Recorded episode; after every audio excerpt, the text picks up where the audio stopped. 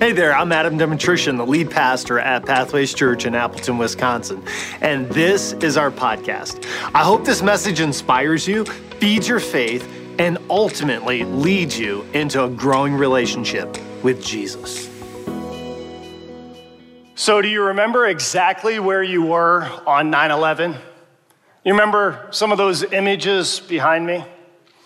You know what 9 11 really taught us? It taught us that we weren't prepared for that kind of attack. And that's what I want to talk to you about in your personal life today. I want to talk about you being prepared for that kind of attack. Now, this message is more of a teaching sermon, so it would be really beneficial if you took some notes. I think super helpful. Another thing that 9 11 revealed to us was that not only were we were not prepared for this kind of attack, but we weren't really ready for that kind of warfare. We didn't know who the enemy was, and we didn't know how the enemy was going to attack us. And it is so important in our spiritual battles and life that we lead that we understand who our enemy is and how our enemy is going to attack. That's why for the last couple of weeks, this is the third part of uh, an installment in a series called Be Strong, because we want to understand our enemy. We want to understand how our enemy attacks. And if you're new with us today, if you're a guest, I want to welcome you to Pathways Church because I believe that God is doing something among his people to prepare us for battle, for battle. You know, we have battles of discouragement and battles of delays and battles of, of disappointment and dead ends and denials. Life is so hard. Life is difficult. Life is tough for all of us because we are in an unseen, invisible war. It is all out war on every single human being when it comes to your soul and my soul. The devil himself wants to take you out. He just does, plain and simple. In fact, I, I love how C.S. Lewis, he puts it this way. He says, There is no neutral ground in the universe. Every square inch, every split second has been claimed by God and counterclaimed by the devil, meaning that there are only two forces in this world good and evil, light and darkness. God and Satan. There are only two forces. The, the darkness that is against you, that is the spiritual battle that we face every single day every single day. Now, today, what I want to do is I want to prepare you for the battle by talking about the kind of equipment, the kind of armor that God has prepared for us. And the Bible is very, very clear about us. I mean, we would never send our Marines out to warfare wearing a swimsuit and flip flops, right? So the same is true. You, you can't go and do spiritual battle in a pair of shorts. Like you, you got some armor that God has prepared for you. Now, last week we talked about one of the pieces of armor. We actually talked about the only offensive weapon that God gives to his followers. Do you remember what that weapon was? What was it? Say it, say it out loud if you remember. The sword, sword of the Spirit, sword of the Spirit, yes. And uh, here's what Paul writes. He's, he says this in Ephesians chapter 6, verse 17 the sword of the Spirit, which is the word of God. Last week we talked about how Jesus won in the wilderness, how he used the sword of the Spirit. Every time the devil had tempted him, he used these three words It is written. It is written. It is written. The sword of the Spirit is God's word. It's the offensive weapon so that you can take the enemy down and you can fight when he attacks you. So, what is the sword of the Spirit as related to the believer's life? Well, it's this character quality. It's your maturity. Everybody say maturity. The sword of the Spirit is your maturity. Now, what is maturity? Maturity is not just, you know, having a Bible on your shelf. It's not just hearing a lot of good biblical teaching. Maturity is knowing how to use God's word, the Bible, on the day of attack. For our purposes, our study purposes today, let me give you a definition of maturity. Maturity is the ability to use the word of God against the devil. Now, Paul was writing uh, one time to a group of believers in the book of Hebrews, and these individuals had been following Jesus for quite a while. And uh, just because you've been following Jesus for a number of years, just because you've been a part of a church that has good biblical teaching, that doesn't mean that you're mature in the Word. And being mature in the Word, first of all, is being able to use God's Word when the enemy attacks you. Well, one time Paul was writing these believers in the book of Hebrews, and he said, You guys have been like doing the Jesus thing for a while, but you're immature. In fact, let me read his words to you out of Hebrews chapter 5. He says, Though by this time, you've been in this for a while now, you ought to be teachers. You need someone to teach you the elementary truths of God's word all over again. You need milk, not solid food. Can you imagine hearing that? Like, ooh. He goes on and he says, Anyone who lives on milk, being still an infant, is not acquainted with the teaching with the teaching about righteousness. But solid food is for the mature. And here's the definition of maturity who by constant use, in your chair time, opening up God's word, allowing his truth to penetrate and change your thoughts in your mind and your heart, who by constant use have trained themselves. And you can train yourself. This is personal growth. You can use the offensive weapon in your daily battle. As you do that, you grow in your maturity. And here's the second part of maturity for the believer to distinguish good from evil. So if you're watching Fox News or CNN or you're on social media or you're talking to your friends or you're listening to, to a playlist or you're watching a movie, a part of maturity is not just winning the war against the devil when he attacks you with a temptation, it's also being able to distinguish between what is good and evil. So when you hear an idea, you can say, that's foolishness, that's wrong, that's not compatible with the truth of God's word. Or you can say, yeah, that's right, that's moral, that's ethical, that's that's noble. That's a part of God's character and His design for human life and relationships. Maturity is saying, I can distinguish between good and evil, and when the enemy comes at me, I have the offensive firepower to win in the wilderness. Amen? Now, listen, friends, I have to say something to you that is very, very important. Listen in. The Bible does not become your sword until you memorize it. It's not just good enough to take your Bible and have it on the shelf and say, Yeah, I know there's, you know, 66 books, Old Testament, New Testament. I get it. Yeah, I got it somewhere. We, we kind of talked about this last week. Before God's word can be on your mouth, it has to be hidden in your heart, according to Psalm 119. Right? So until you begin to memorize, listen, the mo- my opinion, the most underrated Christian practice is the memorization of scripture. And I get it. I'm with you. Especially as I get older, it is harder to memorize things. And everybody said, Yeah, amen. It's hard.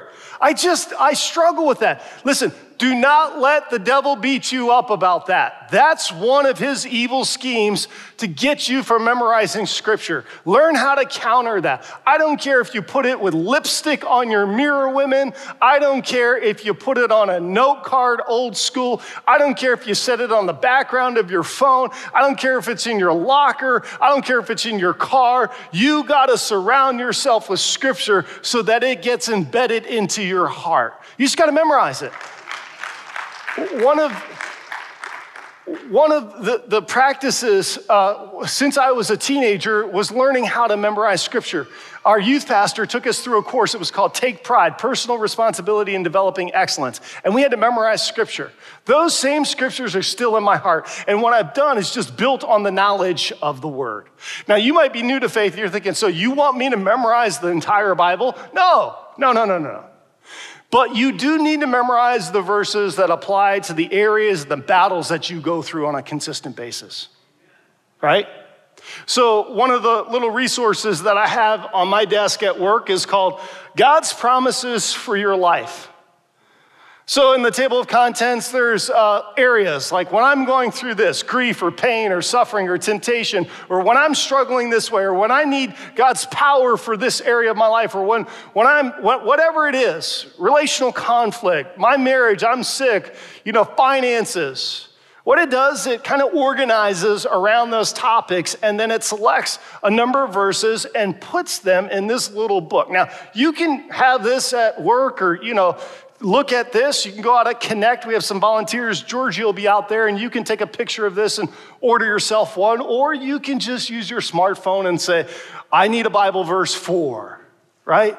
Leverage the technology. I, I need this, this will help me. And then begin to take that verse and just read it and read it and read it and read it. And you watch. God, by His Spirit, will pull that to your mind in the moment of battle. That is the kind of Christian maturity that Paul is talking about when it comes to the only offensive weapon that he's given to us, and that is the sword of the Spirit. Now, if you're just joining us, maybe you're online today and you're watching, you found this on YouTube, there's a core passage to this teaching series around Be Strong. It's found in Ephesians chapter 6, and I want to invite you to turn there with me because I want to read a couple verses to you and just kind of lay the foundation for today's teaching. Ephesians chapter 6, Paul writes these words in verse 10. He says, Finally, be strong in the Lord and in his mighty power.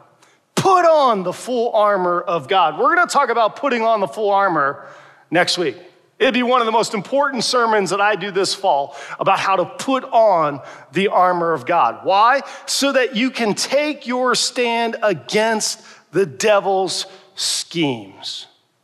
Last week we said that we're all born into a battle. You're a part of this invisible, unseen war. You were born into a battle. Doesn't matter how old you are, doesn't matter where you come from, what color you are, how much money you make. It doesn't matter if you were born or you even remember 9 11. There is a battle going on for your soul. You were born into a battle. And can I just tell you that the enemy doesn't really care about your words and your thoughts? Your thoughts and your words do nothing against the enemy. But God's word, God's thought, when you begin to drop scripture on the enemy, all of a sudden he begins to shake because he knows he's defeated and he's going to turn and he is going to run. Because at the name of Jesus, at the truth and the revelation of God's eternal word, it just tears down strongholds and demons flee and the battle begins to dissipate. You're no match for Satan. You trying to take on Satan is like shooting a rubber band at a battleship. No effect, no impact at all. And here's the reality, reality. For many of us, we think that we're fighting against our boss or our coach or a teammate or our spouse. We think it's like a flesh and blood battle. If I could just kind of fix all these people, have you ever thought that? Probably didn't say it out loud, but if I could just fix everything out here and get everything right, then I would be okay. When in reality, Paul tells us in, in uh, verse 12, he says, Our struggle is not against flesh and blood. It's not against your mother in law. It's not against your father in law. It's not against your ex. It's not against these people, but against the rulers, against the authorities, against the powers of this dark world, against the spiritual forces of evil in the heavenly realms. Now, the bad news is that you were born into a battle. You want to hear the good news? The good news is that you were reborn in Jesus Christ, adopted into his family, so that you could win every battle that comes your way. God just gives us this kind of body armor, this kind of body armor. So, what I want to do with the time that remains in this message, I want to read the next five verses and I want to break them down so that you can understand the different pieces of equipment that God has given you to prepare yourself so you can dress yourself for the day of battle. Now, let me just give you a little background on this passage. Paul is writing he is the most famous prisoner in all of Rome. Okay? So he's writing, he's under house arrest, And everybody in Rome knows that Paul has come. Why has he come to Rome? Well, he's making an appeal to Caesar. He's at the end of his ministry. He's done his three missionary journeys. He's, uh, uh, uh, he's written these letters, which comprise of more than half of our New Testament that we hold in our hands. He has, uh, he's raised up thousands upon thousands upon thousands of followers of Jesus. He is just he's just taken the gospel and he's revolutionized this good news for all people in all places. So now the church has impacted Rome and, and Asia and Europe and, and has gone out from Jerusalem to Judea, Samaria to the uttermost, fulfilling Acts 1 8. And Paul's at the end of his life. He's making his appeal to Caesar, and he is chained to a Roman soldier 24 7. And as he's chained there, he thinks to himself, you know, kind of looking up and down the soldier, and he says, hmm, this would make a great lesson about spiritual warfare. I need to write this down. He was that excited. He screamed just like that. He said, Wow! He was pumped. And then the soldier was like, rah, and Paul got out his whatever writing utensil and started jotting this down. Here are the five verses that he writes down. Therefore, verse 13, put on the full armor of God so that when the day of evil comes, you may be able to stand your ground. And after you've done everything to stand, stand firm then with the belt of truth around your waist, with the breastplate of righteousness in place, and with your feet fitted with the readiness that comes from the gospel of peace. In addition to all this, take up the shield of faith with which you can extinguish all flaming arrows of the evil one. Take the helmet of salvation and the sword of the Spirit, which is the word of God.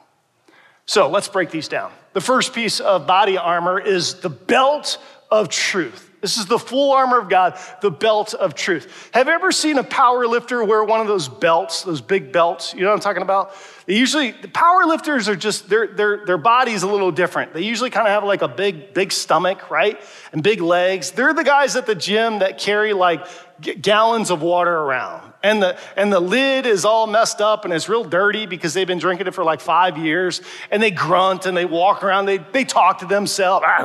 They got chalk and they're just, and they kind of smell a little bit. They're power lifters, right? They're not the posers in the mirrors like, ooh, look at my tricep. Do I have that horseshoe? They don't care about that. They're just trying to move weight. You ever see them put on that belt? They put on that belt. Why? For stability, for support. It strengthens their core when they go to lift some really big weight.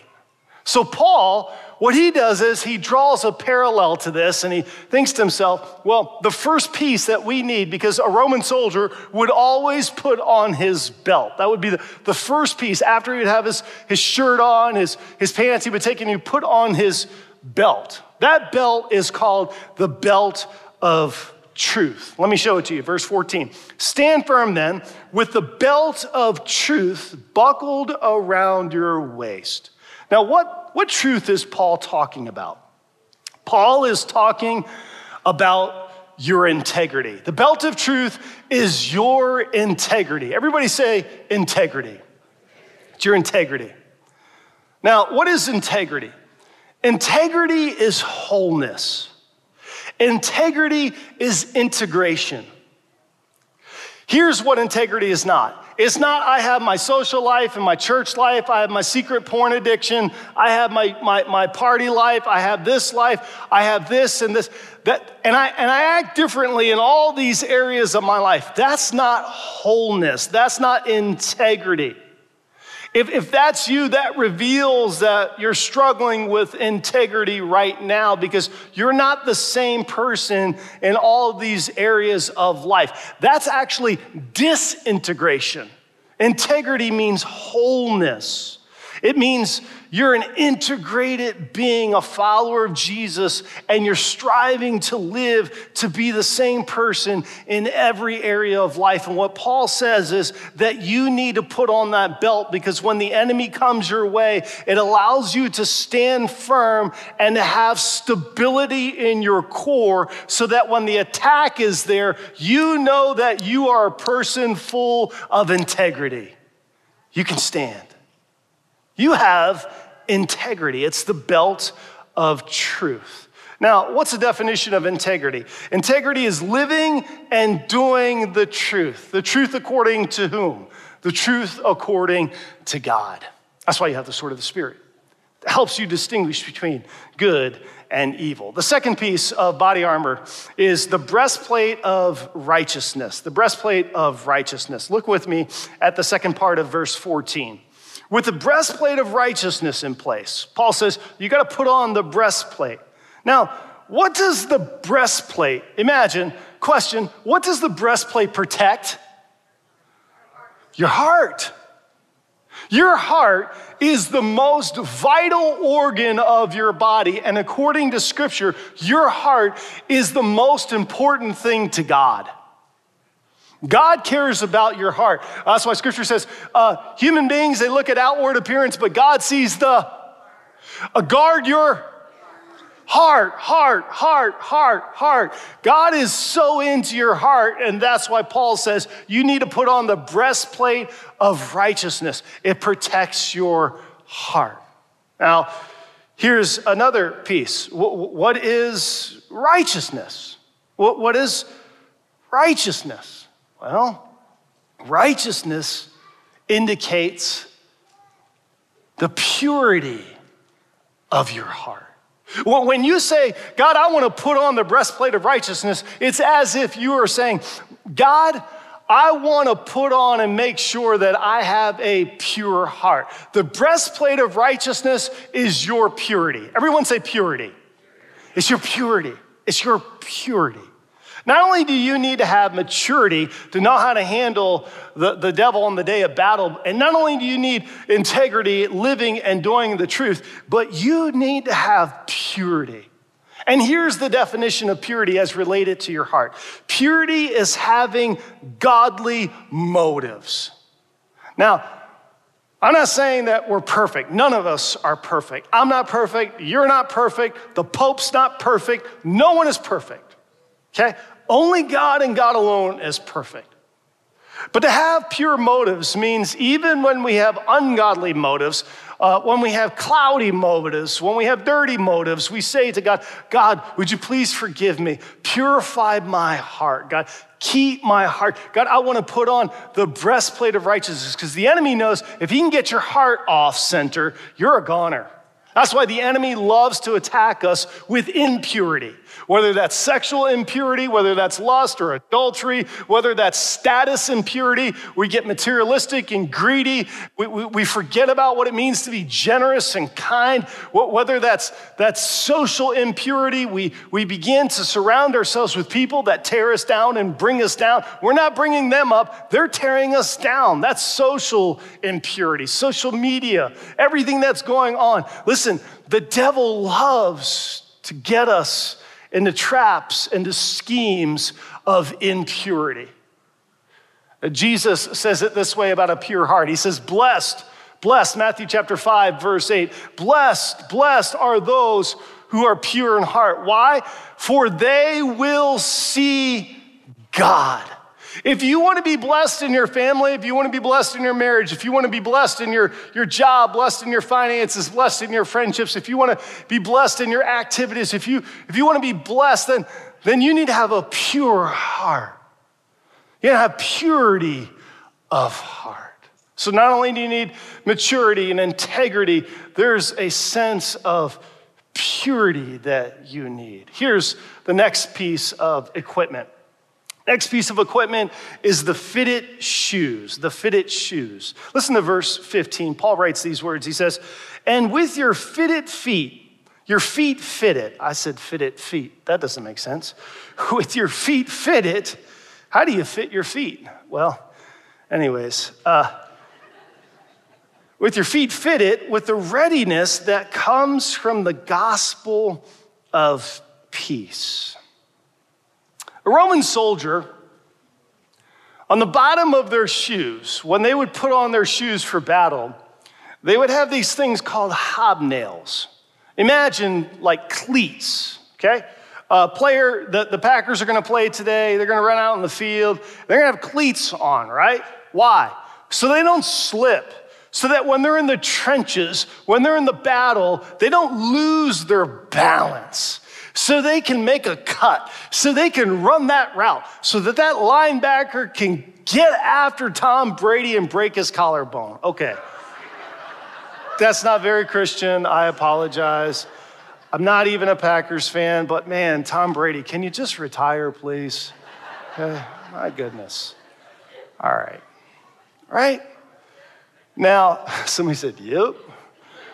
Uh, somebody right now is watching from Tampa and you're like, I'm leaving this church, you know, a bunch of suckers. Now, you would never, a Roman soldier would never go out wearing a pair of Crocs to battle, right? I don't care if they were camo Crocs or not, they're not wearing those. Because you start fighting and all of a sudden you're slipping.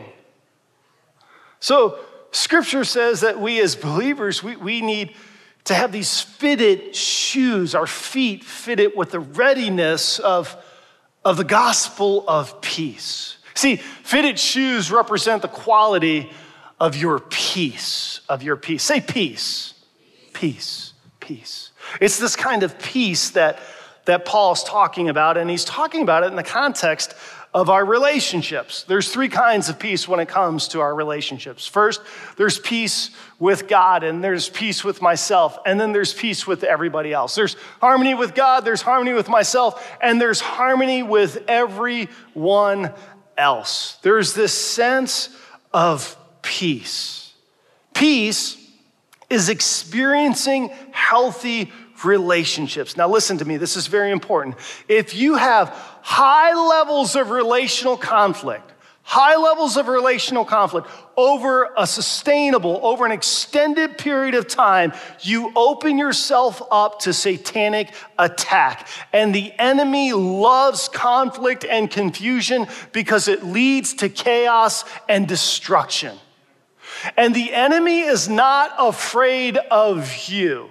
And while you are born into a battle and you're reborn to win the battle, the enemy is afraid of who is in you. That's why when you make peace with God through Jesus Christ, scripture says, Greater is He, Jesus, the Spirit of the living and resurrected Savior. Greater is He that is in you than He, the, the, the enemy that is in the world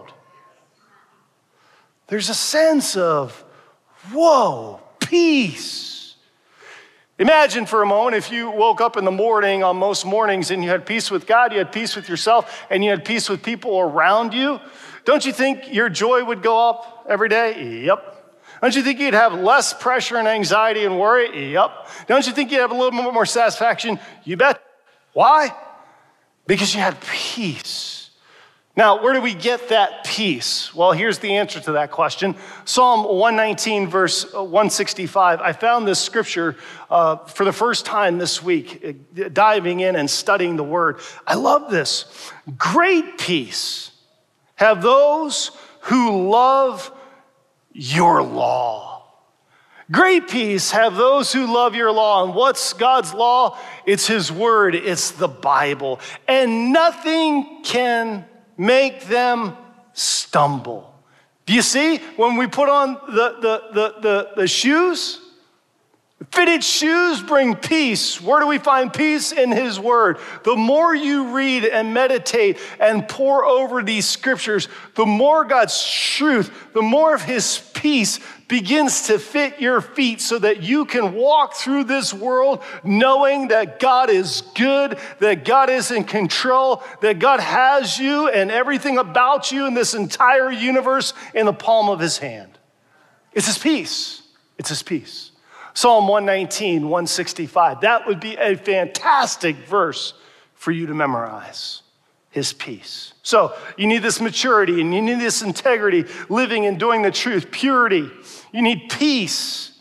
Peace is living and speaking peace. Now, Here's the next piece of body armor it's the shield of faith. Listen to verse 16. Paul writes this He says, In addition to all this, take up the shield of faith with which you can extinguish all the flaming arrows of the evil one. The shield of faith represents your certainty. Everybody say certainty. Certainty. What is certainty? Certainty is trusting God's promises even when everything is going wrong in your life. Certainty, when you take up the shield of faith, what you are saying is, I am certain. That's a defensive position. Why is it defensive to pick up that shield? Well, the scripture tells us because the enemy is firing flaming arrows at you. You ever had a flaming arrow come your way? Yes. You better have that shield of faith. Because the shield of faith is your certainty to say, you know what, I'm going to believe in the promises of God. Now, the old King James Version said it this way not the flaming arrow, but the fiery darts. You can extinguish the fiery darts. That means it's going to hit the shield and go out. Why?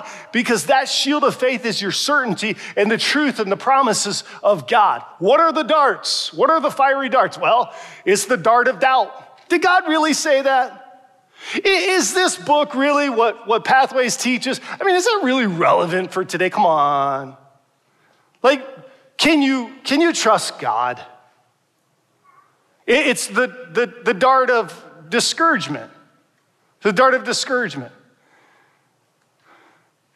You're never really going to change. It's not going to change. This world's just getting worse. I mean, come on. Look at, look at your relationships. It's just, yeah, just same old, same old. It's discouragement.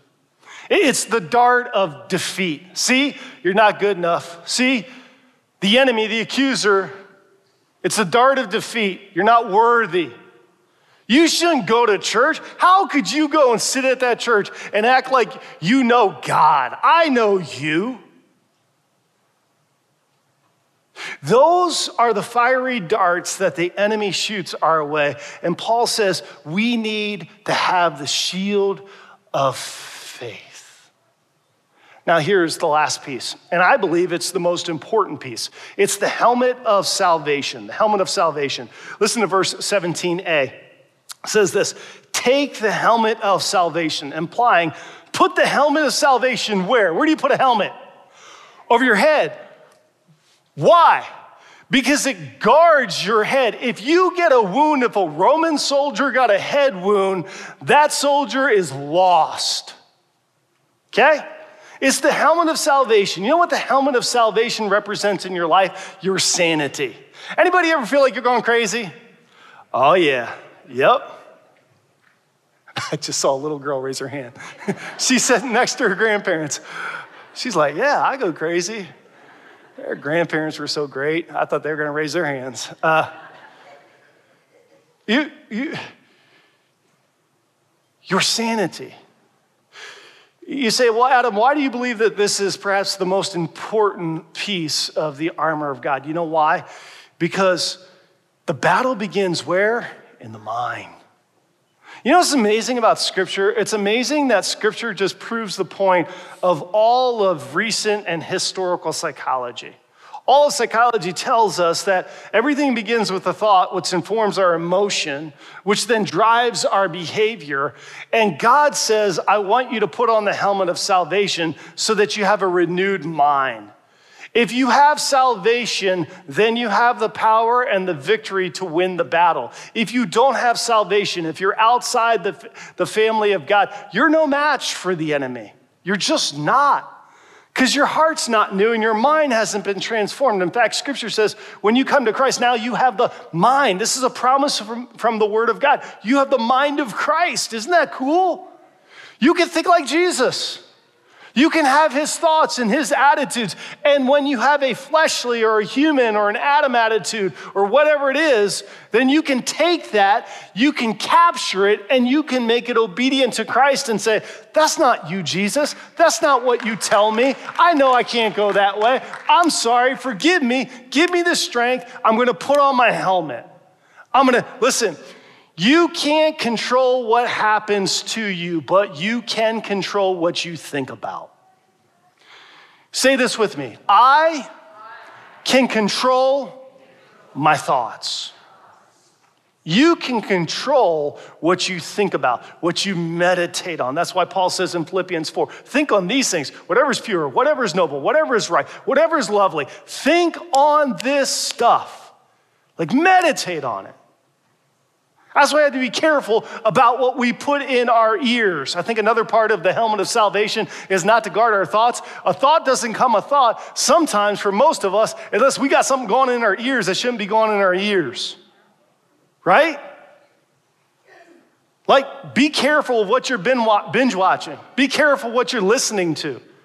All that stuff that gets in your head and that begins to warp your mind. Scripture says, a seared conscience. Make sure you have the helmet of salvation. Okay. So, next week is perhaps the most important message of this series and maybe of the entire fall. Because what I want to do now is I want to talk. T- today we talked about the equipment of God. N- next week I want to talk about the energy of God. How do we put on this for battle? Okay? How, how do we put this on? All right. With that being said, I want to invite you to um, bow your heads and your hearts with me. If you're online today, if you just pause, you're watching this post, you can just pause to wherever you are, whoever you are. And uh, my prayer this entire week, you know, I got up this morning uh, a little, a little earlier than normal. I beat my alarm clock. I was so excited about teaching God's word today because I felt in my heart that, you know, for many of you know, I was raised in church and we would talk about the armor of God.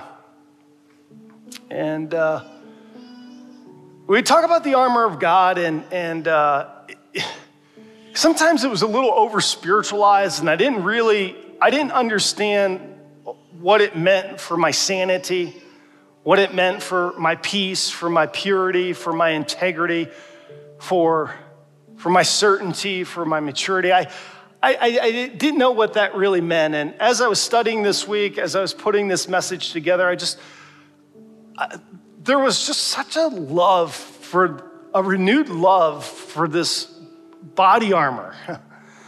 It, I just, I was like, wow, God, this is so amazing. And you know what's amazing? When you stop and think about it, you start thinking about maturity and you think about integrity and you, you think, you think about purity and peace and certainty and sanity. You know who that is a picture of? That's a picture of Jesus. He, he was the, the person who was the most pure, he was perfect. He had so much peace in the midst of his mission. He didn't sidestep the cross. He knew he came to die for you and for me. You, you talk about certainty. He was so focused on the mission that God had assigned to him. When we learn how to put on the armor of God, what we're doing is we're saying, we're putting on Christ. Christ lived through me. You're my shield. Jesus, you're, you're the ultimate sword. Jesus, you're the helmet. You're my salvation. I put you on. You give me peace.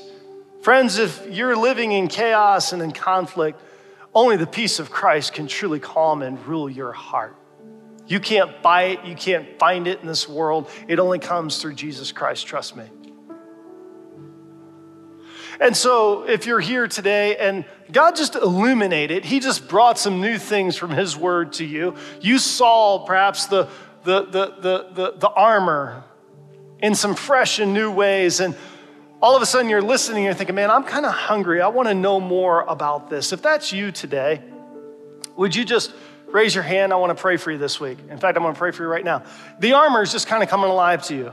Anybody? Yeah, raise your hands. You can put them up. Yep, yep. Yep, all across this place. You can put them down. Heavenly Father, I pray for individuals who are hearing the teaching of your word, God. You're renewing a sense of of this body armor, the full armor of God, speak to them this week, God.